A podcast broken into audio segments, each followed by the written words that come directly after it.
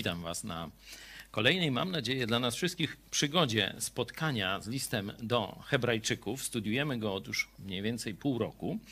Jesteśmy, no, tak mniej więcej w środku, w dziewiątym e, rozdziale. E, Ale myślę, że i tak dość szybko nam idzie w porównaniu, znaczy z uwagi na bogactwo treści e, w tym no, stosunkowo krótkiej, w tej stosunkowo krótkiej księdze Biblii. E, Naprawdę dla każdego z nas, choć nawet jesteśmy niektórzy ze stażem wiele lat w Chrystusie, po 20, 30, to powtórna, szczegółowa taka analiza tego listu daje nam wiele nowych odkryć. Żeby nie być gołosłownym, to powiem, że no, na samym początku, jeszcze na obozie letnim Kościoła na Mazurach, odkryliśmy wspaniały werset, chyba z drugiego rozdziału, o ile dobrze pamiętam, gdzie Jezus mówi: I on nie wstydzi się nazywać nas swoimi braćmi. Nie? To dla wielu z nas było takie hej, przypomnienie. Przeczytamy ten werset. To jest dwa kilkanaście. Jeśli ktoś znajdzie, to, to proszę. 2.11. Bo zarówno ten, który uświęca, jak i ci, którzy bywają uświęceni, z jednego są wszyscy.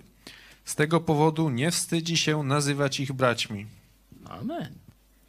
Jezus nie wstydzi się nazywać nas, to już zastosowanie, braćmi. To było dla nas e, no, takie wielkie, pocieszające wow, odkrycie. Szczególnie e, dla młodych chrześcijan, którzy niekiedy borykają się z, z tym przeszłym życiem, które, no, że tak powiem, mało przypominało chrześcijańskie standardy. Nie?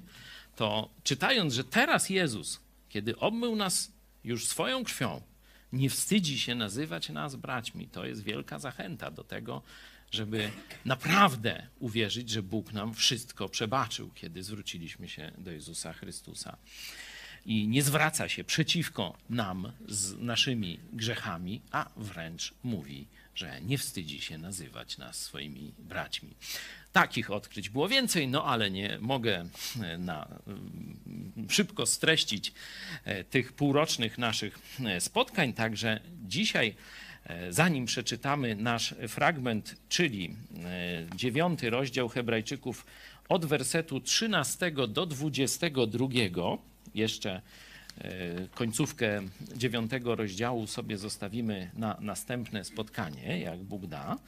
Ja tylko powiem, zanim przeczytamy tę dzisiejszą część, e, powiem jeszcze o myśli, która mi przyszła już po naszym nagraniu tydzień temu, kiedy omawialiśmy dziewiąty rozdział 1.12 i tam było pokazanie dość szczegółowe tego systemu Starego Testamentu, świątyni, tego jak te ofiary za grzechy były składane, gdzie kto mógł przyjść, że zwykli Żydzi e, w przedsionku, kapłani w tej części, od, powiedzmy, em, no, głównej świątyni i ostatnia część, taka, tak, tabernakulum tak zwane, gdzie tylko jeden arcykapłan raz w roku z krwią cudzą wchodził i bardzo się tego bał, bo kiedy żywy wyszedł, no to wyprawiał ucztę radości, że żywy wyszedł, że udało się tę ofiarę e, złożyć, że Bóg go nie zabił.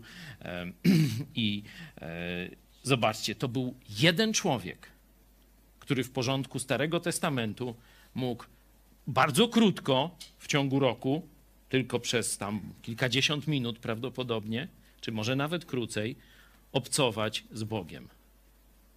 A my w Nowym Przymierzu możemy rozmawiać z Bogiem w każdej chwili. Też w liście do Hebrajczyków mamy w czwartym rozdziale. Przystąpmy tedy z ufną odwagą, nie? z ufną odwagą, czyli z wiarą i z odwagą do tronu łaski, abyśmy otrzymali pomoc każdej sprawie, w stosownej porze. Nie? To jest nasz przywilej. Zobaczcie, jak Nowy Testament, nowe przymierze góruje nad Starym. To jeszcze zastosowanie z tego porównania e, samego sposobu składania ofiar i świątyni Starego i Nowego Testamentu. Mówiłem, że kto jest teraz świątynią, czy gdzie jest teraz świątynią? Świątynia Boga. No każdy chrześcijanin jest świątynią Ducha Świętego, a chrześcijanie nie mają świątyń jako specjalnych miejsc, gdzie mieszka Bóg, bo sami są świątynią. spotykają się w dowolnych miejscach. To może być sala gimnastyczna, to może być jakiś budynek do tego przeznaczony, zwany kościołem. To nie ma najmniejszego znaczenia, bo Bóg mieszka w nas, a nie w budynkach. To mówiliśmy tydzień temu, a dzisiaj przejdziemy do e, dalszej narracji, czyli wersety od 13 do 22.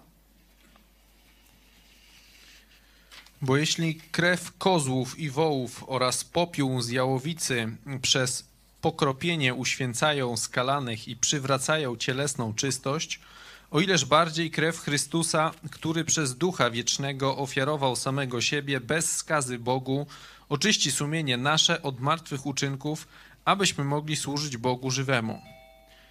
I dlatego jest On pośrednikiem nowego przymierza, ażeby go gdy poniesiona została śmierć dla odkupienia przestępstw popełnionych za pierwszego przymierza, ci, którzy są powołani, otrzymali obiecane dziedzictwo wieczne.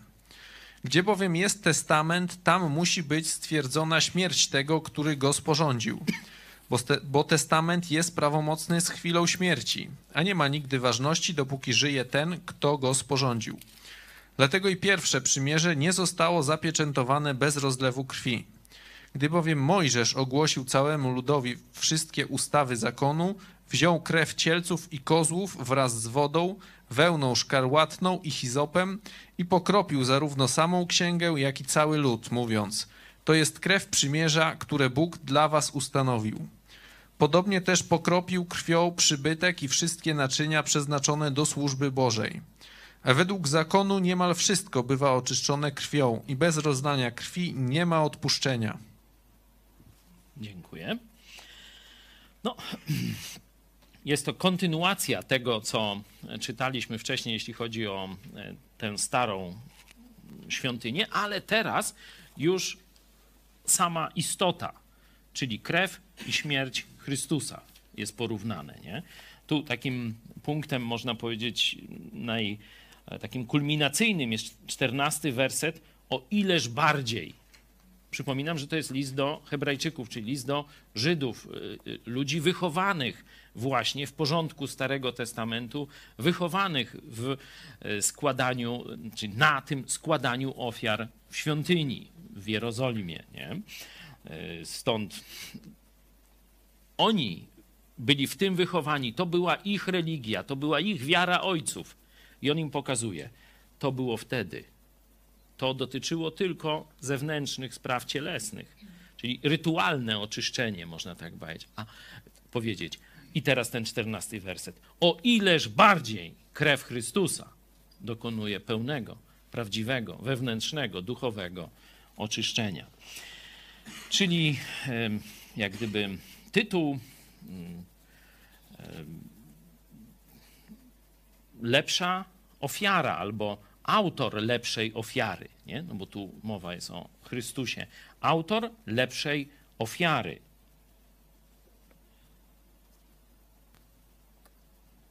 Taki proponuje tytuł, a podział mm, zróbmy na trzy części. 13, 14 to jest to oczyszczone sumienie. 13, 14. 15 werset oddzielnie, on jest taki dość długi. Wieczne dziedzictwo i 16 do 22 przebaczone grzechy. Nie?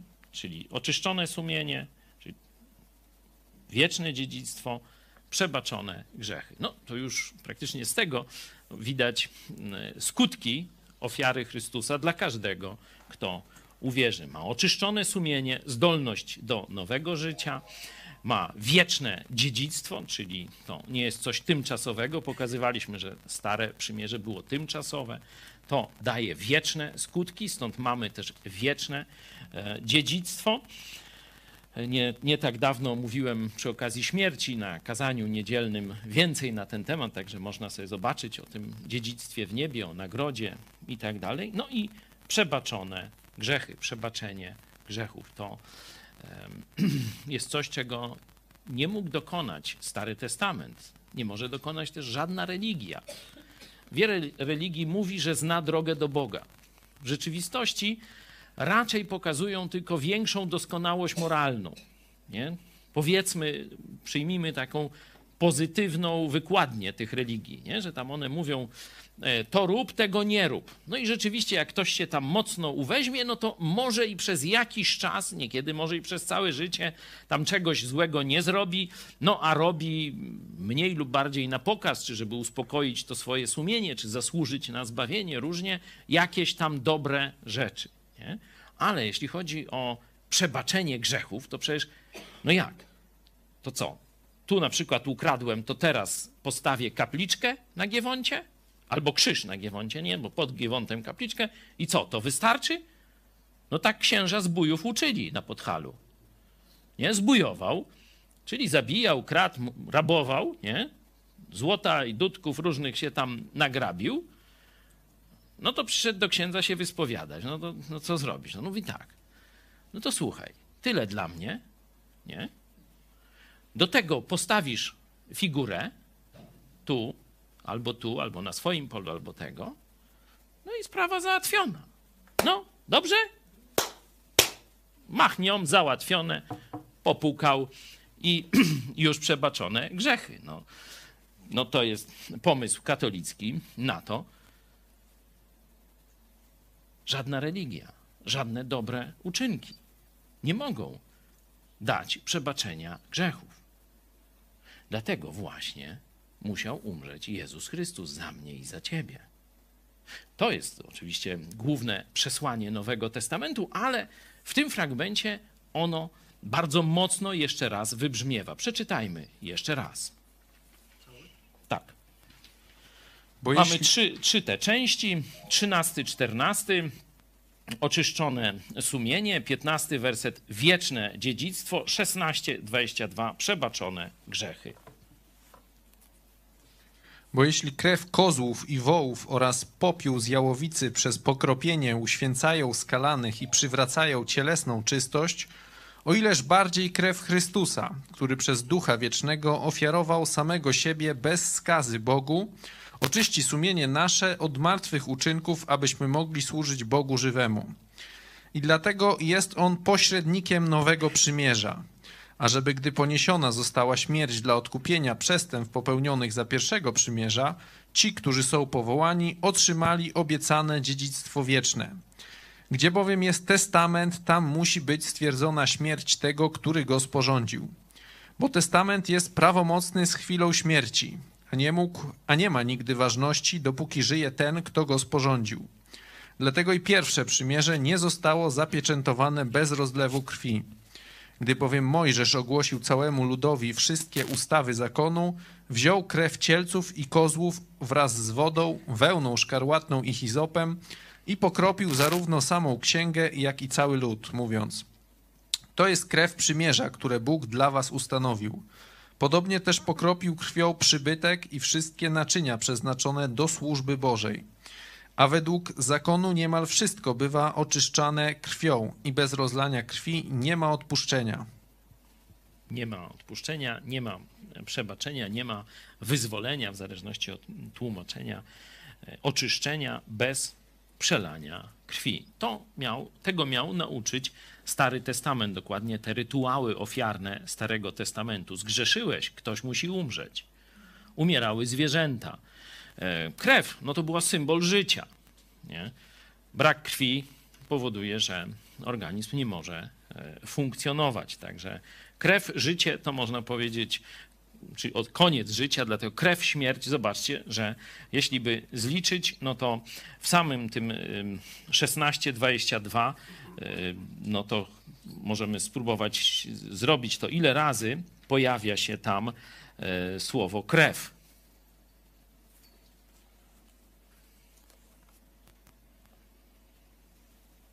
Może od razu też śmierć sobie. Krew i śmierć. Spróbujmy.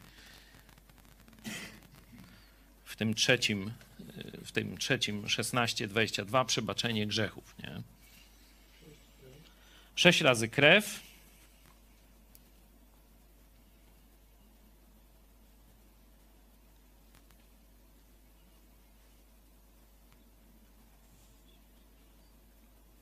I przynajmniej dwa razy śmierć. Nie? widać, że wy, wymiennie jest to e, używane. No ale idźmy po kolei. Ten, ta pierwsza część, oczyszczone sumienie. Przeczytajmy jeszcze wersety 13-14. Może z Biblii Tysiąclecia możemy znaleźć, y, bo to czytaliśmy z Biblii brytyjskiej, to jest taką, którą wam rozsyłamy bezpłatnie. Jeśli nie macie jeszcze Pisma Świętego, to taki albo większy, e, większy egzemplarz Nowego Testamentu wysyłamy wam bezpłatnie. Płacicie tylko za e, koszt przesyłki. Możecie pisać kontakt małpa.podprat.pl. Zobaczmy z Biblii Tysiąclecia, czyli katolickiej, jak te pierwsze dwa wersety są przetłumaczone. Jeśli bowiem krew kozłów i cielców oraz popiół z krowy, którymi skrapia się zanieczyszczonych, sprawiają oczyszczenie ciała, to ileż bardziej krew Chrystusa, który przez Ducha Wiecznego złożył Bogu samego siebie jako nieskalaną ofiarę, oczyści wasze sumienia z martwych uczynków, abyście służyć mogli Bogu żywemu. Dzięki. No, zdaje się, że nie ma jakichś prawie żadnych różnic. Słucham? Krowy, cielce, jałowice, no ale to mniej więcej wszystko, wszystko jedno, wiemy o co chodzi. Tak jak mówiłem, werset 14 jest tutaj takim kontrastującym, ale kontrastującym w taki sposób, jakby to powiedzieć, że to jest bez porównania. Nie? To o ileż bardziej to jest takie, że nawet nie porównujcie tego. Tamto przecież dotyczyło tylko rytualnego, zewnętrznego oczyszczenia ciała, czyli nie dawało oczyszczenia przed Bogiem. Czy ludzie dalej byli winni, skalani przed Bogiem, tylko tymczasowo byli, że tak powiem, y, prowadzeni do tego nowego przymierza, tak jak w liście już do Filipian apostoła Pawła mówimy, że, że stare przymierze było tym przewodnikiem do nowego do Chrystusa. Nie? Czyli tylko dlatego, że Bóg wiedział, że kiedyś przyjdzie Chrystus i złoży ofiarę tę doskonałą, to tylko dlatego ci ludzie mogli wchodzić w pewien kontakt z Nim. Chociaż był to kontakt jeszcze, jak widać, tylko związany z oczyszczeniem cielesnym. Oni już więcej nic nie mogli zrobić sami. Nie? To było maks, ale to i tak, zobaczcie, trzynasty werset mówi, że to dotyczyło tylko oczyszczenia ciała, czyli oczyszczenia zewnętrznego. A tu mamy teraz oczyszczenie wewnętrzne. I zobaczcie, to przebaczenie grzechów pojawia się później. Można, można się zastanawiać, dlaczego, kiedy na przykład apostoł Paweł mówi Ewangelię, to mówi najpierw o tym, o przebaczeniu grzechów. Nie? Na przykład w liście e, do Koryntian, 15 rozdział, tam w trzecim wersecie, że Chrystus umarł za nas, nie? w kontekście właśnie grzechu tam jest, nie? Umarł zamiast nas, nie? Czyli kiedy głosi się Ewangelię, no to podkreśla się właśnie ten aspekt przebaczenia grzechów, że Chrystus umarł za nasze grzechy. A tutaj on jest później pokazany. A oczyszczenie sumienia i zdolność do służenia żywemu Bogu jest pokazana jako pierwsza. Dlaczego? To taka próba e, odpowiedzi na to pytanie, nie? Może jak ktoś ma y, pomysł, no to niech się zgłasza. Macie jakiś pomysł? Dlaczego nie mówi o przebaczeniu grzechów najpierw?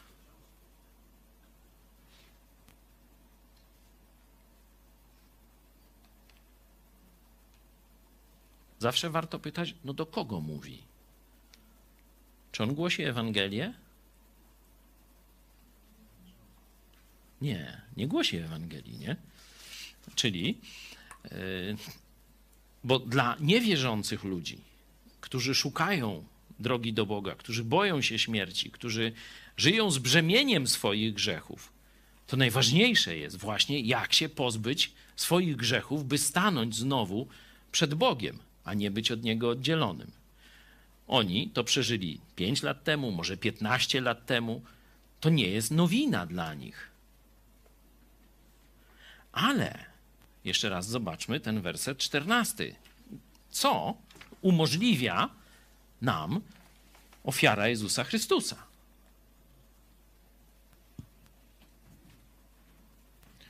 O ileż bardziej krew Chrystusa, który przez Ducha Wiecznego ofiarował samego siebie bez skazy Bogu, oczyści sumienie nasze od martwych uczynków, abyśmy mogli służyć Bogu żywemu. Ta ostatnia fraza. Oczyści sumienie nasze od martwych uczynków, abyśmy mogli służyć Bogu żywemu.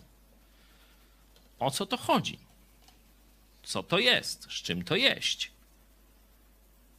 Może chodzi tu o tych Żydów, co jeszcze w tych czasach, jak była świątynia, nadal praktykowali te ofiary, czy chcieli do nich powracać.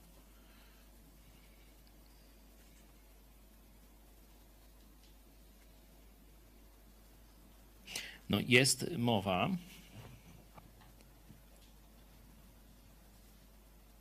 o wszystkich, bo tutaj jest wasze, nie? Mamy e, ten oczyści wasze. Zdaje się, ktoś ma interlinear? Zdaje się, że tutaj niekiedy albo nie ma tego wasze, nasze, albo niekiedy jest wasze, niekiedy nasze, a niekiedy jest w ogóle, nie? Tak jakby prawdopodobnie nie było w ogóle, a ktoś do, y, oczyści sumienia. O tak y, jest tekst, można powiedzieć, oryginalny. Nie? To taki jest oczywiście moja, moja koncepcja, jak to wyjaśnić, ale nie wiem, czy, bo tam nie wiem, czy są. Mhm. Ale nie ma jakiegoś tam. Słucham?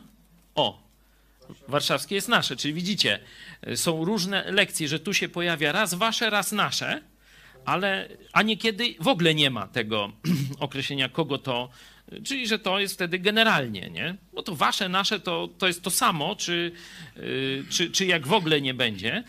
Także tutaj przyjęcie koncepcji, że to dotyczy jakiejś szczególnej grupy Żydów, byłoby dość, że tak powiem, ryzykowne, czy, czy jakby to powiedzieć, mało prawdopodobne, bo tekst nie daje śladu. Nie, nie możemy. Mm, dokładać do tekstu czegoś, czego tam nie ma. Nie? Tekst y, daje wrażenie ogólne, nie? Tylko mówi o śmierci Chrystusa za nasze grzechy, to jest oczywiste, ale jaki aspekt tej śmierci daje na początek, czyli uwypukla? Nie przebaczenie grzechów, bo jest i nawet dość dużo o nim mówi, nie? ale to jest potem, a kiedy mówi, że krew Chrystusa to jest coś nieporównywalnego z tamtymi ofiarami Starego Testamentu, pokazuje inny aspekt życia, czy skutku ofiary Chrystusa. Dlaczego? Jeszcze raz. Może oni e, właśnie bali się, czy cierpieli na co dzień z tym e, przez swoje grzechy, że są jacyś nieczyści, oddaleni, a życia wiecznego, powiedzmy, byli pewni e, w przyszłości Dlatego na tym się skupia, że to tamta krew oczyszczała tych ofiar, a to tyle dużo bardziej krew Chrystusa. Jak pamiętamy, oni nie mieli problemu ze strachem, raczej od czasu do czasu tam im troszeczkę podkręca temperaturę, ale to będziemy mówić jeszcze raz o tym przy dziesiątym rozdziale, a mówiliśmy już wcześniej parokrotnie. Ale zobaczcie, w piątym szóstym rozdziale, czytam od pierwszego wersetu, dlatego pominąwszy początki nauki o Chrystusie, czyli zobaczcie, te rzeczy podstawowe jak przebaczenie grzechów, on tu celowo wręcz mówi pominąwszy, zwróćmy się ku rzeczom wyższym, nie powracając ponownie do podstaw nauki o odwróceniu się od martwych uczynków i o wierze w Boga. W Boga. E, I wcześniej jeszcze mówi, o jedenasty e, werset. O tym mamy wiele do, z piątego rozdziału, o tym mamy wam wiele do powiedzenia, lecz trudno wam to wyłożyć. Staliście się ociężałymi w słuchaniu. Biorąc pod uwagę czas, powinniście być nauczycielami. Tymczasem znowu potrzebujecie kogoś, kto by was nauczał pierwszych zasad nauki Bożej i tak dalej, i tak dalej. Mówiliśmy o tym już wielokrotnie, stąd nie chcę się zbyt długo powtarzać. Ich problem to było takie życie na półgwistka, życie chrześcijańskie, gdzie Chrystus im już zobojętniał, gdzie już nie przeżywali takiej pierwszej miłości do Chrystusa. Nie? I teraz on oczywiście mówię, autor przypominając im to, cały czas porównując, bo cały ten list można podzielić na takie trzy części. Najpierw lepsza osoba, wyższa osoba, to do początku, od początku listu do końca siódmego rozdziału, nie? wyższa osoba, że Jezus jest większy niż, od ósmego rozdziału do połowy mniej więcej dziesiątego rozdziału do 10-18, no to jest właśnie lepsza ofiara, lepsza służba, E, lepsze e, no, tam instytucje, to no, lepsza ofiara. Nie? I tu właśnie mamy to zestawienie w tym, e, w tym 13 i 14 wersecie tych ofiar Starego Testamentu i o ileż bardziej, nie? Później końcówka, trzecia część to jest lepsze życie, jakie mamy jako chrześcijanie w porównaniu ze Starym Testamentem. I teraz Najpierw im tam przedstawił tą całą świątynię, jak tam e, tu Żydzi robili, co teraz Chrystus zrobił. To mówi, było oczyszczenie cielesne, a Bóg wam dał oczyszczenie sumienia od czego? Od martwych uczynków i do czego? Żeby można służyć, żebyście mogli służyć żywemu Bogu. Czyli razem z Nim, razem pracować z żywym Bogiem. Jak, jak to widzicie teraz w tym kontekście? Jaki tu, co autor chce osiągnąć u tych chrześcijan, takich już trochę podnudzonych, takich zblazowanych, którzy już wiele kazań słyszy, słyszeli, Y, mają na swoim koncie bardzo chwalebne przeżycia, bo to później czytamy, że zaraz po nawróceniu, tam nawet y, nie tylko, że stawali razem z tymi, którzy y, byli prześladowani dla Chrystusa, ale nawet sami cierpieli przepadek mienia ze względu na Chrystusa i jeszcze czynili to z radością, wiedząc, że mają majętność lepszą i gdzie indziej. Nie? wieczną. Nie? Czyli oni mieli wspaniały start.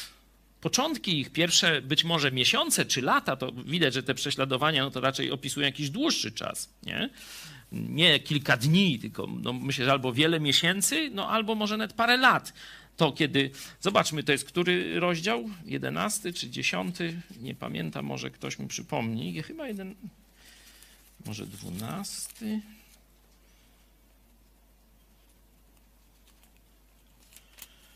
Chyba dwunasty.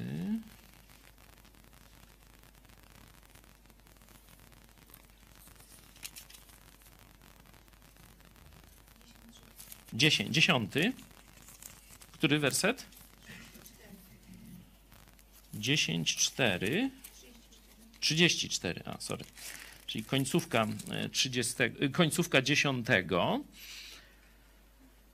Cierpieliście bowiem wespół z więźniami i przyjęliście z radością grabież waszego mienia, wiedząc, że sami posiadacie majętność lepszą i trwałą. I ich wzywa, nie porzucajcie więc ufności, która ma wielką zapłatę. I tu przypomnijcie, 32, przypomnijcie sobie dni poprzednie, kiedy po swoim oświeceniu wytrwaliście w licznych zmaganiach z utrapieniami. Czy to gdy byliście wystawiani, wystawieni publicznie na zniewagi i udręki, czy też gdy wiernie staliście przy tych, z którymi się tak obchodzono. No i później jest ten przypadek mienia. To typ tej, tego opisu pokazuje na długotrwałość tego. Nie? To nie mogło być tam dwa tygodnie. Nie? Tu jest, wydaje mi się, że to jest no przynajmniej kilka ładnych miesięcy, a może i trochę dłużej. Nie? Czyli oni mają po swoim nawróceniu na koncie bardzo piękną kartę życia chrześcijańskiego, nie? Wręcz takiej heroiczności w swoim, w swoim życiu chrześcijańskim, a potem czytaliśmy z piątego rozdziału, wszystko klapło. Nie? I teraz celem tego listu jest, żeby ich z powrotem przywieźć do gorliwości dla Chrystusa. No i teraz nie będzie im mówił o tym, że mają grzechy przebaczone, bo to już dawno wiedzą. Nie? On im przypomina, no, żeby taki porządek, można powiedzieć, teologiczny zachować, no bo jak o tym mówi, o, o tych ofiarach Starego Testamentu i pokazuje ofiarę Chrystusa, to y, o tym jest, ale kiedy mówi o ileż bardziej, to co pokazuje? Słucham, bo nie, nie usłyszałem?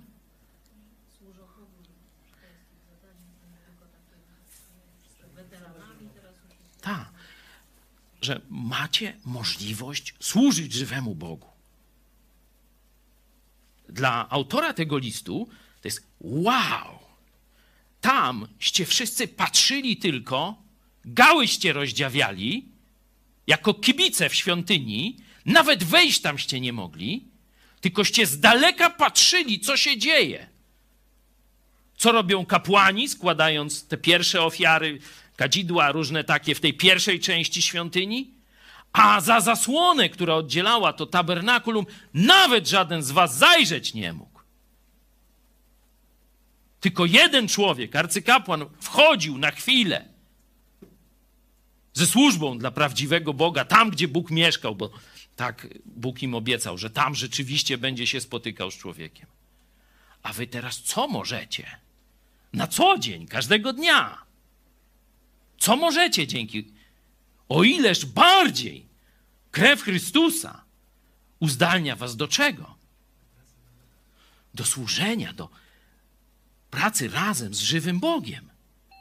Nie pracy dla jakiejś organizacji, nie pracy dla jakiegoś celu czy idei, żeby tam, nie wiem, CO2 przestało się wydzielać, czy, czy coś takiego, tylko możecie służyć żywemu Bogu. Żywemu Bogu, czyli którego będziecie doświadczać, który będzie wam błogosławił, którego działanie będziecie widzieć, który, jak mówimy, często toruje drogę przed naszą służbą. Nie? Wow, to on, on chce z nim wstrząsnąć. Zobaczcie, to jest przecież skutek ofiary Chrystusa, że możemy służyć żywemu Bogu. Ale co jeszcze tu znajdujemy?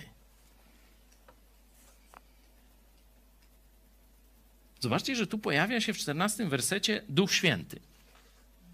Jeśli by, zaraz może do tego widzimy, przejdziemy, tu trzy osoby boskie się pojawiają, nie? bo jest Syn, Duch Święty i Ojciec w jednym z tych wersetów. I pojawia się Duch Święty i pojawia się co? Porzucenie martwych uczynków i możliwość z czystym sumieniem służenia żywemu Bogu. Nie jest tu powiedziane, że macie moc do porzucenia tych martwych uczynków. Ale wiemy, że to są chrześcijanie, którzy podstawy już mają. Nie? I on im teraz mówi o tym. Oni wiedzą, że mają Ducha Świętego. Możecie nie tylko służyć żywemu Bogu każdego dnia, ale macie moc do porzucenia tego, co Bogu się nie podoba, martwych uczynków. Macie do tego moc dzięki Jezusowi Chrystusowi. Nie? To wszystko na początek. Nie? Na początek, kiedy, kiedy y, wprowadza temat, że to jest lepsza ofiara. Nie mówi o przebaczeniu grzechów na początku, bo oni to doskonale wiedzą. A on chce rozgrzać ich miłość do Chrystusa. I mówi: Macie moc i macie przywilej. Macie moc nad grzechem, macie moc nad złymi uczynkami, nad martwymi uczynkami czy uczynkami ciała. Tu oczywiście moglibyśmy na potwierdzenie tego pokazywać wiele innych fragmentów Pisma Świętego, ale jak macie pytania, piszcie y, pod y, tym y, filmem, no to będziemy tam te teksty wam podawać. Nie? No na razie zakładam, że albo każdy sam sobie może łatwo znaleźć, albo nawet zna te fragmenty, że macie moc dzięki Duchowi Świętemu nad grzechem i macie przywilej pracować dla żywego Boga. Tego nie mieli Żydzi Starego Testamentu. Tego nie mieliście wy, kiedy chodziliście do świątyni, składać te ofiary, które oczyszczały was tylko z zewnątrz.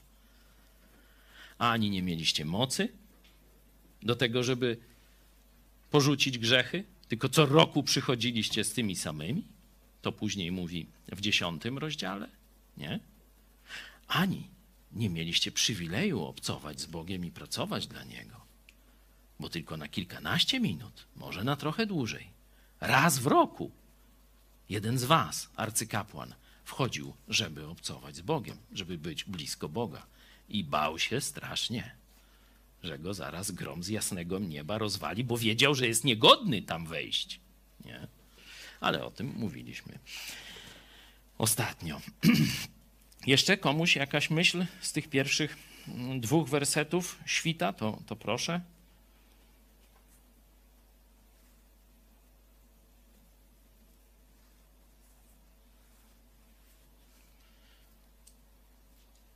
Możemy jeszcze zadać sobie pytanie i może na nie spróbujemy odpowiedzieć w grupach. Mm, Podzielimy się na takie grupy, może mm, sześcioosobowe, większe.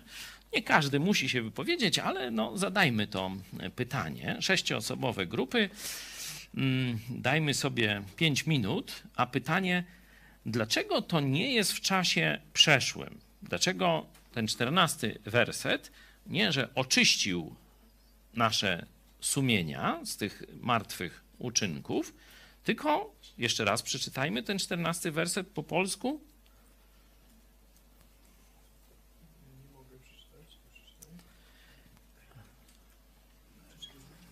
To daj mi czternasty e, werset.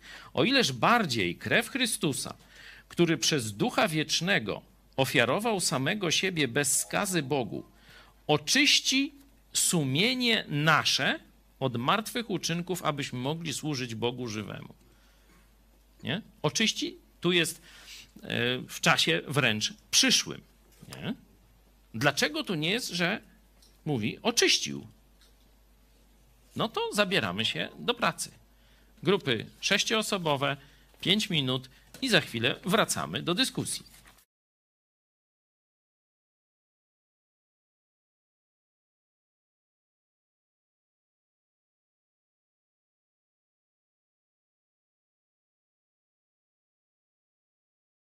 Zastanawiamy się, dlaczego w wersecie 14 jest mowa o czasie przyszłym. Oczyści nasze sumienia z martwych uczynków, byśmy mogli służyć, czyli byśmy służyli dokładnie, byśmy służyli żywemu Bogu. Zadałem to pytanie w grupach przed chwilą, rozmawialiśmy o tym.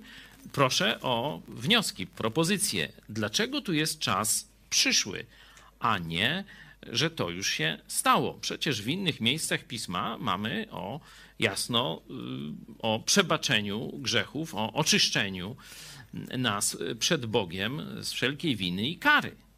Jak to y, ten czas przyszły tutaj pogodzić z tym? Kto ma jakąś propozycję? Otwieram dyskusję.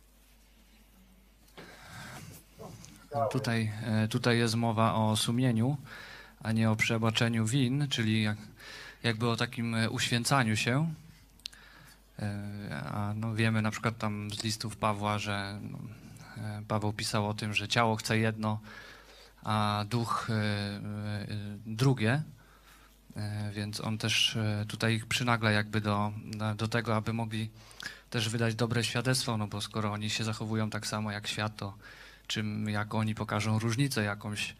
I on tutaj właśnie mówi o tym uświęcaniu e, też tego życia, żeby oni dawali przykład mm, swojego nawrócenia.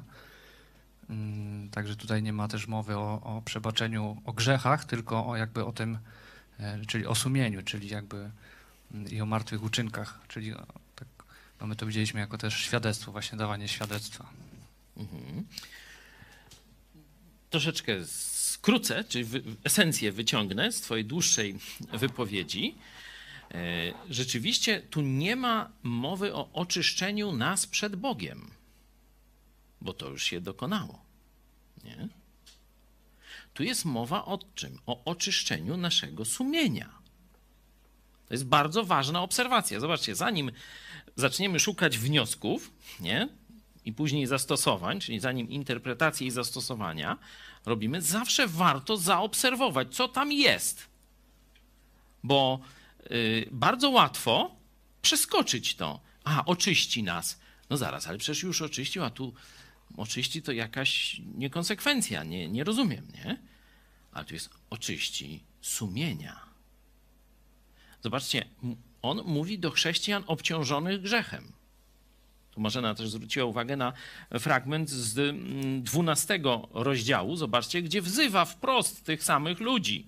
Tych samych ludzi, nie? Bo on e, pisze w, tym, w jednej chwili do, do te, tego samego obiektu, nie? Do tej samej grupy ludzi. 12.1. E, Przeto i my, mając około siebie tak wielki obłok świadków, złożywszy z siebie wszelki ciężar i grzech, który nas usidla, biegnijmy wytrwale w wyścigu, który jest przed nami, patrząc na Jezusa, sprawcę i dokończyciela wiary, który zamiast doznać należytej mu radości, wycierpiał krzyż, nie bacząc na jego hańbę i usiadł po prawicy tronu Bożego. Czyli oni żyją w grzechu, a grzech powoduje wyrzuty sumienia. Ciąży nam w naszym życiu. Mówi tak, wręcz tu jest, to ta, pokazuje to, że on nam nie pozwala biec, usidla nas, nie? To jest tak, jak się mówi, jak kula u nogi, jak niekiedy koniom, jak się pasą gdzieś na dużym pastwisku, nie? Yy, krowy, no to się paluje tam 5 metrów, że tak powiem, sznurka i w kółko masz wystrzyżony trawnik, nie? A konie, szczególnie właśnie kawaleria, jak tam jechała gdzieś i każdego dnia gdzie indziej nocowała, każdej nocy, no to się spętywało nogi. Że on może powoli się przesuwać i on sobie tam tu trawkę, tu trawkę, ale on nie może biec. On może się poruszać, on może dojść tu do wody, tu do soli, tu do tam czego chce, ale to będzie powolne, nie? I dokładnie taki obraz, albo właśnie z, z koni, które się w ten sposób na, na dużych tam pastwiskach można je puścić i one tam kilkadziesiąt metrów najwyżej dalej rano będą, nie? a nie e, parę kilometrów czy pardziesiąt, nie? Tak samo tu ten, czy obraz taki właśnie skazańca, który żeby nie uciekł, to mu się kuje nogi i on idzie, nie? Ale jeszcze, żeby tam nie tylko mu skuli, bo tam jakby skuli, no to tak jak ten gejsza, jak on tam, Cezary Pazura, nie, co drobi jak gejsza, to jeszcze by nawet mógł szybko zaiwaniać. No to jeszcze mu tam z pięciokilowy odważnik, no to już mu tam szybko, że tak powiem, y, mięśnie odmówią posłuszenia, już nie będzie. Tu jest dokładnie ten obraz, że grzech powoduje w nas niemożliwość życia na full dla Boga. Nie zewnętrzną niemożliwość, nie, że Bóg nas odrzucił, czy, czy nie kocha, czy, czy nie nadajemy się. Nie. To jest wewnętrzna niemożliwość. My jesteśmy spętani. My sami siebie grzechem, jako chrześcijanie, spętaliśmy i wyrzuty sumienia, koncentracja na grzechu powodują, że nie możemy biec, nie możemy służyć Bogu żywemu, tak jak On na to zasługuje. Nie? Ktoś jeszcze chciałby coś dodać? jak krótko myślę myśl, e, na to pytanie, dlaczego to napisane oczyści, e, to sobie zadałem pytanie, co by było, jakby było napisane oczyścił. Byśmy mieli cały czas czyste sumienie. Tak. I, A nie wtedy, mamy. I wtedy odpowiedź brzmi bardzo prosto. Napisane oczyści, bo powinno być oczyści. No tak, Bóg nie, jak to, to wiemy, że Bóg się nie pomylił. To tak jak Kościół katolicki potrafi pop- poprawiać Boga i uważa, że lepiej wie. Nie, my e, wiemy, że Bóg wie lepiej i staramy się zrozumieć, co On miał na myśli, e, pisząc tak, a nie inaczej. Nasze sumienie bruka, obciąża, no to już tam sobie ktoś, nie chce, wstaw właściwe słowo, które lepiej to opisuje, nasz grzech. I teraz zobaczcie, co Jezus robi. Nie tylko umarł za nas, aby nas oczyścić przed Bogiem raz na zawsze, bo im ta prawda już zobojętniała. Ale on im przypomina, że nie musisz żyć w wyrzutach sumienia teraz. Nie musisz żyć w, w klęsce jako chrześcijanin, nie? Że o, znowu mi się nie udało, pewnie to już mi się nie uda i tak dalej. On pokazuje, że Jezus może i twoje sumienie dziś oczyścić. Że On jest dokończycielem naszej wiary, czyli On nigdy nie zostawi nas, niezależnie co będziemy robili. Że On dokończy tego. On jest gotowy oczyszczać. Tu właśnie On oczyści w czasie przyszłym, nie? Nasze sumienie. Tylko On wz- wzywa tam, zobaczcie ten dwunasty już rozdział, odrzućcie Złoż, złóżcie z siebie, odrzućcie wszelki ciężar i grzech. My musimy rzeczywiście chcieć pozbyć się grzechu, już jako chrześcijanie. Zobaczcie, to jest dla takich cielesnych chrześcijan tu zachęta, którzy mają na sumieniu bardzo wiele złych rzeczy, martwych uczynków, straty czasu, zajmowania się czy głupotami, czy bardzo złymi rzeczami. On mówi, jeśli to odrzucisz, Jezus oczyści twoje sumienie. Nie będziesz się ani tym babrał, ani tym wspominał, ani nie będzie to cię krępowało w możliwości dalszego, pełnego służenia Bogu. No to taka, ja przynajmniej widzę tu, tak on próbuje ich rozgrzać, tych, wiecie, cielesnych chrześcijan, nie? Że, że to, żeście zmarnowali ileś tam kawał swojego życia, nie jesteście przekreśleni, nie jesteście bez szans. Nie jesteście już z taką kulą u nogi, że już do końca życia będziecie truchtać gdzieś tam na końcu, jak gejsza drobić, nie? Ktoś jeszcze ma jakąś myśl?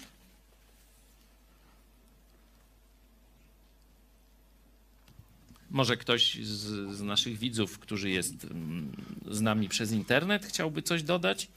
Ja to tak rozumiem, e, że ci chrześcijanie, e, oni e, poprosili o zbawienie i zostali się zbawieni.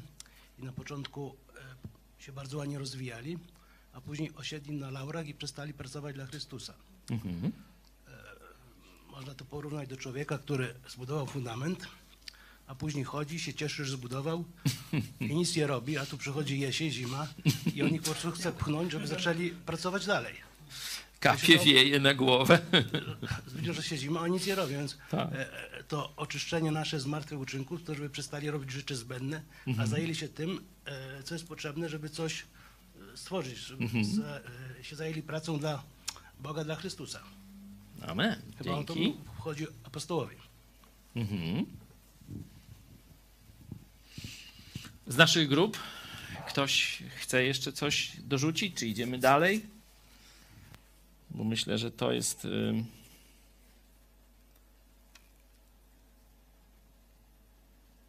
Istota. Jeszcze można dać to porównanie, że tam oni te ciągłe ofiary za grzechy robili, żeby cię oczyścić zewnętrznie. A Chrystus oczyszcza nas cały czas wewnętrznie, w naszym sumieniu. Czyli nam daje czyste sumienie, nie? Bo oczyszczeni jesteśmy raz na zawsze jedną doskonałą ofiarą, ale ten proces pracy Chrystusa w nas ciągle trwa. I że możemy mieć czyste sumienie. Nawet jako chrześcijanie, którzy głupio żyli. To jest rzeczywiście wyzwalające. Mam nadzieję przynajmniej. Tak Bóg zamierzył, żeby było wyzwalające i myślę dla wielu z nas jest. No to co? Przejdźmy do tego piętnastego wersetu. Możemy e, go sobie jeszcze raz przeczytać, żeby. Pamiętać. I dlatego jest on pośrednikiem nowego przymierza, żeby gdy poniesiona została śmierć dla odkupienia przestępstw popełnionych za pierwszego przymierza, ci, którzy są powołani, otrzymali obiecane dziedzictwo wieczne. Amen. No, widzicie, że tekst jest trudny, można by się, znaczy bogaty, o tak, trudny to może nie, można by na przykład iść w kierunku, e, co to znaczy powołani, nie? czego dotyczy to dziedzictwo wieczne. No na pewno przynajmniej wiemy, że jest wieczne, czyli nigdy się nie może skończyć i tak dalej, że jeśli już mamy, to nie możemy e, go stracić, bo inaczej nie mielibyśmy dziedzictwa wiecznego, tylko jakieś warunkowe albo tymczasowe, nie? A tu mamy wieczne, no to już przynajmniej tyle wiemy. E, można by się o tym, e, tym pośredniku e, jeszcze, mm, no, też na tym skupić, ale no, to są rzeczy, które dość często już omawialiśmy, a taką trudną, podobną jak poprzednio rzecz, można by znaleźć w tym, że, zobaczcie, odkupił jeszcze raz. Y, od, tak, od przestępstw popełnionych za, czy pod dokładnie, pod pierwszym przymierzem. No to jak? To oni nagrzeszyli, będąc Żydami w ramach prawa mojżeszowego, przyszli do Jezusa i Jezus im przebaczył, tak? Odkupił ich za te grzechy, które żyjąc pod Starym Testamentem popełnili. No a co zaraz, no, no dobra, a co z tymi grzechami, które teraz już jako chrześcijanie? Tu mówiliśmy o czystym sumieniu, no ale co przed Bogiem? Jak, jeśli krew Jezusa była tylko za grzechy popełnione, jak żyliśmy w- pod Starym Testamentem, to co z nami teraz? No to znowu w małą skupinkę, to po czesku teraz mala skupinka, to znaczy mała wspólnotka.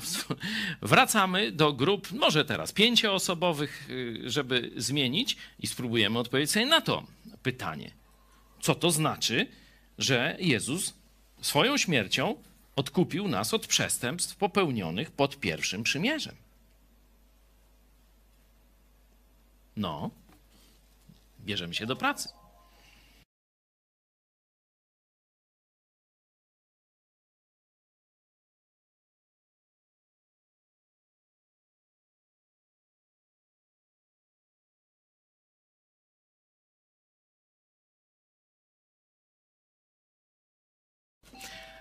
Witam po e, przerwie na dyskusję w grupach. Zastanawiamy się nad e, 15 wersetem, gdzie jest mowa, że śmierć Chrystusa była dla odkupienia przestępstw, czyli grzechów, popełnionych za pierwszego przymierza. A co z resztą? Ktoś by powiedział. Czy należy to rozumieć, że grzechy popełnione za pierwszego przymierza to dotyczą, bo to jest list do Hebrajczyków, do Żydów, że oni żyli pod starym przymierzem, wtedy nagrzeszyli, uwierzyli w Chrystusa, Chrystus im tamte grzechy swoją śmiercią na krzyżu e, odkupił. A co z grzechami, które teraz już jako chrześcijanie popełniają? Proszę, zapraszam do dyskusji. Jakie mieliście wnioski w grupach? Poproszę o kilka przykładowych wypowiedzi. U nas w grupie było mówione o tym, że y, tutaj chodzi o to, że y, moim zdaniem przynajmniej jest to wśród kluczowym jest słowo pośrednikiem. Że y, tutaj Jezus mówi, że nawet jeżeli w Starym Testamencie nie wytrzymaliście tego wszystkiego, jeżeli tam zasługujecie na karę, to zostaliście, bo przynajmniej tak w przykładzie, w przykładzie dosłownym to jest, że otrzymaliście zaproszenie, zostaliście zaproszeni do nowego przymierza, które, y, y, abyście dostąpili spełnienia obietnicy wiecznego dziedzictwa. Czyli nawet jeżeli tam zasługiwaliście na potępienie, to tu i tak zostaliście za, zaproszeni, a nowe przymierze mówi o tym, że kto uwierzy w Chrystusa, ten ma wszystkie grzechy przebaczone. Moim zdaniem jest tutaj kwestia pośrednikiem, czyli to jest coś takiego, że Jezus jest jednocześnie pośrednikiem z, y, między starym a nowym przymierzem. No mnie byś nie przekonał. Bo dalej nie wiem, no co, no tu jest mowa, że Chrystus umarł tylko za grzechy, jak gdyby z, z, ich życia za, pod starym przymierzem. Jak to, jak to podejść do jeża? Ktoś jeszcze ma jakąś propozycję? Znaczy w naszej grupie żeśmy dyskusję tak prowadzili w tym kierunku, że y, ten stare przymierze dało jakby poznanie grzechu, swojej grzeszności, tego, że potrzeba oczyszczenia w tym kierunku. Dzięki. Mm. Dzięki. No, zapiszmy tę myśl. Poznanie grzechu. Mhm. Czy jeszcze jakiś głos z grup naszych biblijnych się pojawia? Ja to, ja to widzę w drugą stronę, że, że Jezus zmarł i że odkupił też tamtych. Nie, że odkupił tamtych, a o nas zapomniał, czy, czy, czy, jak, czy jak to tam ująć, tylko że, bo, bo gdyby to było tak, że, że zmarł za, za grzechy nasze, a co by było, że do Jezusa, do, do czasów Stary Testament, to ja to widzę, że on zmarł i odkupił też i tamtych. Mhm.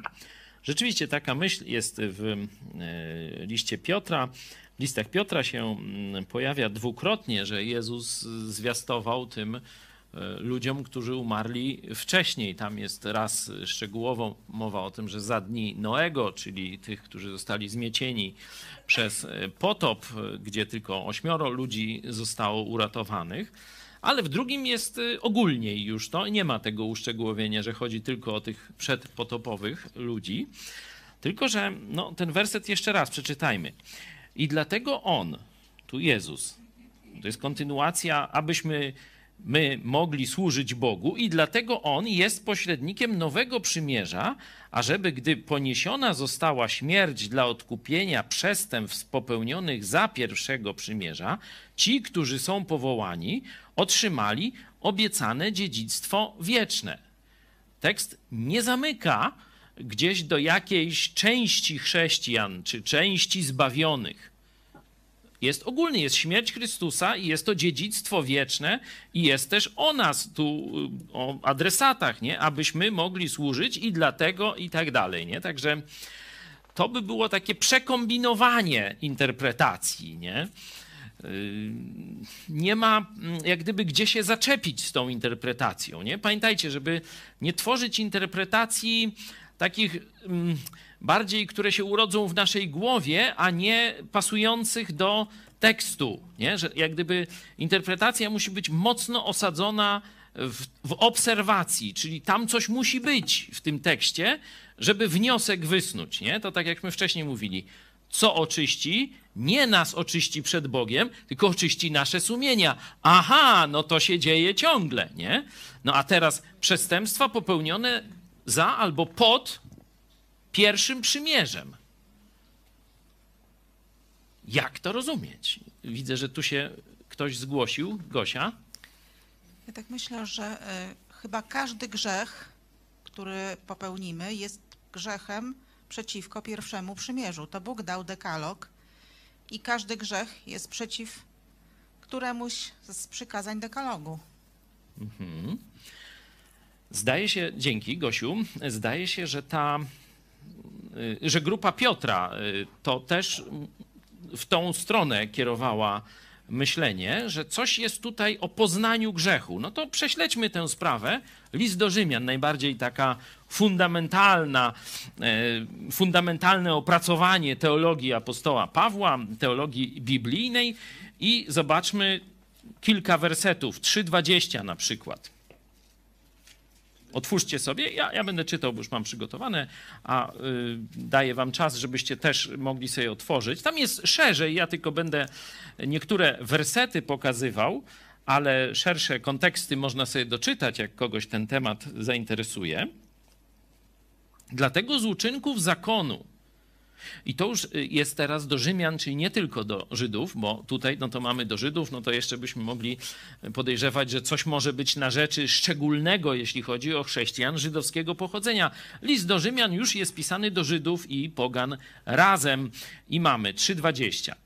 Dlatego z uczynków zakonu mamy kontekst też tego pierwszego przymierza, czyli zakonu. Nie będzie usprawiedliwiony przed nim, czyli przed Bogiem, żaden człowiek Gdyż, i tu jest to zdanie, na które zwracaliście uwagę w swoich wypowiedziach, gdyż przez zakon jest poznanie grzechu. Gdyż przez zakon, ten pierwszy, jest poznanie grzechu. E, czwarty, trzydziesty pierwszy. Czy więc zakon unieważniamy przez wiarę? Wręcz przeciwnie, zakon utwierdzamy. Czyli po to jest wiara w Chrystusa, że rzeczywiście orzeczenie zakonu, że jesteśmy winni, zrobiłeś to, jesteś winny potępienia przed Bogiem, umacniamy. Nie? Że to ofiara Chrystusa umacnia tę prawdę, że z powodu grzechu zapłatą za grzech jest śmierć. Nie? I teraz werset z czwartego rozdziału, piętnasty. Gdzie bowiem nie ma zakonu, nie ma też przestępstwa. Gdyby Bóg nie dał nam prawa moralnego, tu zaraz ktoś powie, no ale nie do wszystkich dotarło e, prawo w postaci dekalogu.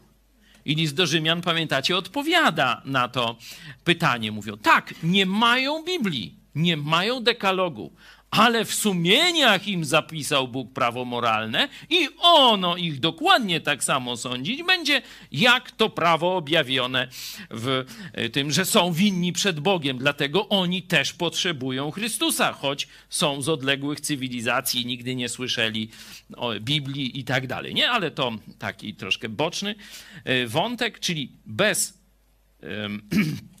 bez zakonu tego, czyli przymierza objawiającego normy Boże moralne, nie ma poznania grzechu.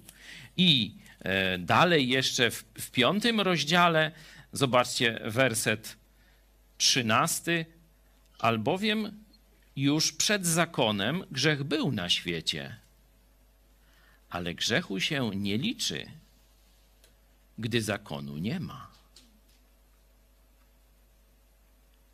I teraz jeszcze raz wracamy do naszego tekstu. Zobaczcie, jeśli mamy tu tłumaczenie z Brytyjki za pierwszego, nie, w tym piętnastym, to yy, jesteśmy kierowani do tej interpretacji, że chodzi o czasowość, że to było za, na przykład jak się mówi, za króla ćwieczka ludzie latali boso, albo po drzewach chodzili, jak rodzina y, przodkowie Ziemkiewicza, nie, dalecy, nie no to on sam powiedział, że to, co w Biblii jest napisane o to, że zostaliśmy stworzeni, to, to, to głupie Amerykany i cizić pod prąd se wierzą. A jego daleka praciotka to biegała normalnie po drzewach lepiej niż szympans. No ale to, to off topic, to już niech mu, oj się dziad nagrabił. Wiecie, że teraz głupka biologicznego roku dostał mm, nagrodę, bo twierdził, że chyba karp nie ma systemu nerwowego, jakoś tak mu wyszło. No ale wiecie, Bóg nierychliwy, ale sprawiedliwy. Także wyśmiewał się nas, z nas z powodu biologii, a to on zgarnął laur biologicznego głupka roku. No ale jak tak ktoś z Bogiem zadziera, no to mu się tak później dzieje. No, możesz się jeszcze nawrócić, potomku Boga, stworzony na obraz i podobieństwo Boga, a nie potomku jakiejś małpy, małpoluda, czy co se tam wierzysz na podstawie kucypałów, które zgłębiałeś razem z towarzyszką jaruzelską. No, to my wracamy do, z powrotem do naszego e, tekstu. Musiałem was trochę obudzić, bo widzę, że tu zmęczenie, bo jesteśmy późno wieczór, zmęczenie się już e, wkradło, ale już będziemy zaraz kończyć. Zobaczcie. Albowiem już przed zakonem grzech był na świecie, ale grzechu się nie liczy, gdy zakonu nie ma. Czyli zakon, prawo, objawione prawo moralne Starego Testamentu było potrzebne. To, co Gosia mówiła, dziesięć przykazań to jest kwintesencja prawa moralnego Bożego, żebyśmy poznali, czym jest grzech. Żebyśmy, dokładnie, żebyśmy wiedzieli, o to jest grzech, to co zrobiłeś. Nie, żebyśmy nie, nie tam gdzieś po omacku, tylko to jest grzech. I teraz, jeśli zastąpimy za pod, pod, nie? to wtedy, zobaczcie, już nie jesteśmy kierowani, dlatego warto robić obserwacje, sprawdzać z tekstem greckim. Nie? Sprawdzać różnych tłumaczeniach, jak autorzy spróbowali to oddać, tłumacze. Nie? I zobaczycie sobie, w jednych tłumaczeniach będziecie mieć za co by dawało jak za króla ćwieczka, za tam e, takiego, za Hitlera, za tego, za tamtego, nie? Czy pod? W tym sensie ocena moralna Starego Testamentu ciągle działa. Niezależnie czy zgrzeszy chrześcijanin, czy, czy niewierzący i tak dalej. Ciągle jest to grzech. Ale teraz przychodzi krew Chrystusa, która ten grzech zmywa.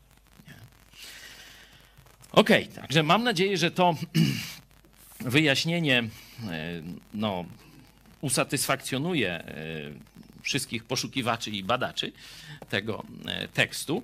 Oczywiście, jeśli są propozycje jeszcze lepszego wytłumaczenia, mi też przyszła ta, co tutaj niektórym z Was, bo tu i w grupach, i tu na miejscu widać, że, że ta myśl chodziła po głowie, że to prawo Starego Testamentu można powiedzieć, ujawnia nasz grzech. Teraz jesteśmy winni. Nie? i Chrystus umarł za grzechy. Nie za nasze, wiecie, że nam się wydawało, żeśmy źle zrobili. Nie? Bo niekiedy człowiek ma, y, sumienie jest też skażone niedoskonałością i niekiedy na przykład dobre rzeczy nam się wydają złe. Nie? Zależnie troszeczkę od wychowania. A z kolei inne złe rzeczy wcale naszym sumie, na, naszemu sumieniu nie przeszkadzają. Nie? Dopiero kiedy mamy odnowione sumienie przez Chrystusa, to zaczynamy widzieć rzeczywistość moralną dużo, dużo jaśniej e, i lepiej. Nie? To co? Mamy te pierwsze trzy wersety. Wydawałoby się, że jest ciężko, ale wcale tak nie jest, czyli w sensie, że jeszcze musimy tu ze trzy godziny siedzieć, żeby w tym tempie przelecieć wszystko, ponieważ y, moim zdaniem wersety 16-22 już są bardzo, bardzo proste. Przeczytamy je, ale myślę, że tu jest tylko pokazywanie e, takiej e, tej no, konieczności śmierci Chrystusa, żeby rozpoczął się, żeby rozpoczęła się konsumpcja, można powiedzieć, czy czy odziedziczenie tego, co zostało obiecane. Bo na razie, póki Chrystus żyje, mamy obiecane pewne rzeczy. Jezus obiecuje pewne rzeczy. Nie? Ale dopiero kiedy umarł, te rzeczy stają się dla nas do wzięcia. Każdy może wziąć to, co Jezus zrobił dla nas na krzyżu. Tu też pokazuje, tu jest w tych wersetach od 16 do 22 jest też no, odrzucona taka trochę w kościele katolickim rozpozna, rozpowszechniona e, teoria, że Chrystus przyszedł po to, żeby nam pokazać święte życie. Że to jest główna misja Chrystusa. Mówi, gdyby tylko pokazał święte życie, a nie umarł, nie moglibyśmy otrzymać wiecznego dziedzictwa. Widzicie, nie? Że żeby testament Jezusa mógł przejść na nas, nie? czyli dziedzictwo, które on ma dla nas, mogło przejść na nas, na, jak gdyby tu jest tak jak na spadkobierców, to Jezus musiał umrzeć. Nie? Czyli misją Jezusa nie było, główną misją Jezusa nie było tylko pokazanie doskonałego moralnego życia, tylko właśnie śmierć za nasze grzechy. Przeczytajmy ten fragment 16:22. Gdzie bowiem jest testament, tam musi być stwierdzona śmierć tego, który go sporządził. Bo testament, bo testament jest prawomocny z chwilą śmierci, a nie ma nigdy ważności, dopóki żyje ten, kto go sporządził. Dlatego i pierwsze przymierze nie zostało zapoczątkowane bez rozlewu krwi. Gdy bowiem Mojżesz ogłosił całemu ludowi wszystkie ustawy zakonu, Wziął krew cielców i kozłów wraz z wodą, wełną szkarłatną i hizopem i pokropił zarówno samą księgę, jak i cały lud, mówiąc, to jest krew przymierza, które Bóg dla was ustanowił. Podobnie też pokropił krwią przybytek i wszystkie naczynia przeznaczone do służby Bożej. A według zakonu niemal wszystko bywa oczyszczane krwią i bez rozlania krwi nie ma odpuszczenia. Dzięki. Co ten tekst już idziemy ku zastosowaniu, nam pokazuje, nie? że nie moglibyśmy otrzymać dziedzictwa bez śmierci Chrystusa. Dzięki śmierci Chrystusa mamy to dziedzictwo, przebaczenie grzechów. Nie? To już mamy. Ale wróćmy do czternastego wersetu. Dzięki śmierci Chrystusa, co może się stać w naszym życiu dziś, teraz? Jeśli odrzucimy dziś grzech, możemy mieć oczyszczone sumienie. I co możemy robić? Biec dla Chrystusa. Biec. Służyć Bogu żywemu. Biec dla żywego Boga tu na ziemi. No i teraz to jest zastosowanie, które też domniemuje autor chciał zobaczyć w tych bezpośrednich adresatach, czyli Żydach, do których pisał gdzieś pod koniec I wieku, gdzieś przed 70 rokiem, bo to już wiemy, nie? Czyli w drugiej połowie I wieku. Chce im przywrócić radość z tego przywileju, że mogą służyć Chrystusowi. Mówią tak, wy znowu zaczynacie zerkać w kierunku starej religii żydowskiej, tych ofiar i tak dalej, nie? Ale przecież ona oczyszcza tylko z zewnątrz. Te ofiary, te, wszystko to ładne jest, nie? Ceremonialnie, to wszystko, te szaty, to wszystko piękne, to mówiliśmy tydzień temu. Ale to jest tylko zewnętrzne. A dzięki Chrystusowi możecie żyć z czystym sumieniem każdego dnia. Możecie dzisiaj mieć czyste sumienie, jeśli tylko zechcecie. I możecie znowu służyć żywemu Bogu, albo jak mówi w innym miejscu, biec dla Niego, nie dreptać. Tak jak mówiłem, te konie, nie? całą noc przesunęły się 40 metrów. Nie? Kiedy normalnie, nawet z jeźdźcem i pełnym oporządzeniem, mogą ten sam czas przejść 60 kilometrów, a były przypadki, że i po 100. Niektóre takie jakieś wyschnięte konie, szczególnie tych, tych, tych Mongołów i tak dalej, to i po 100 kilometrów potrafili.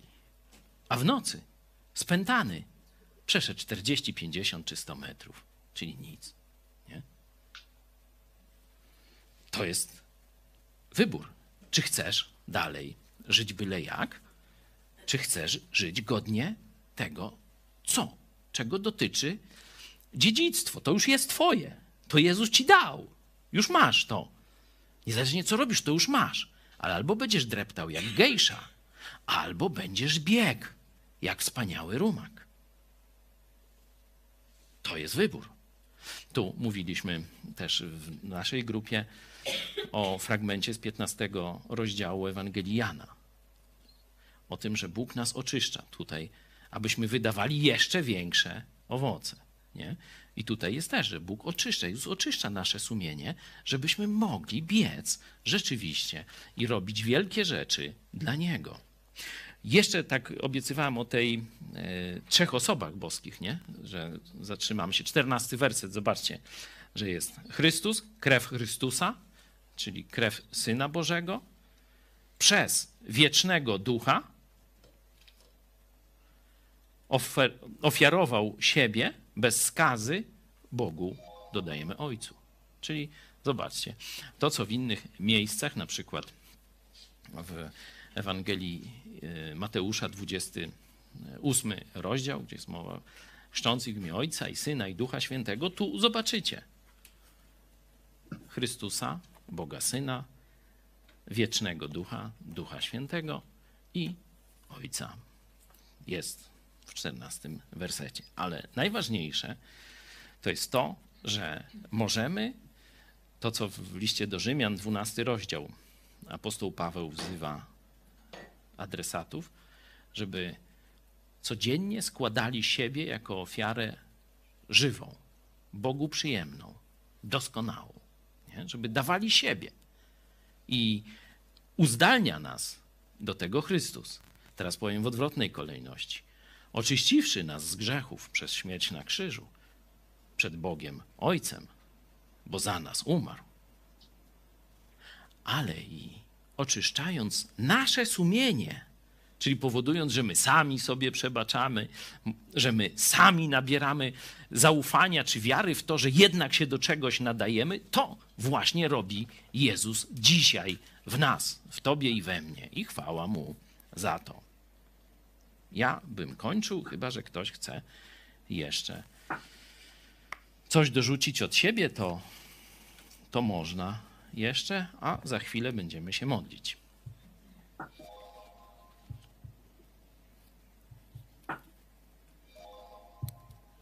Tu taka myśl ciekawe.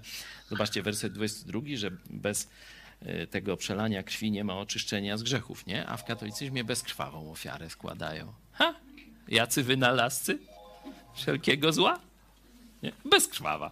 A tu pisze, że bez przelania krwi nie ma. No, dobrze, no.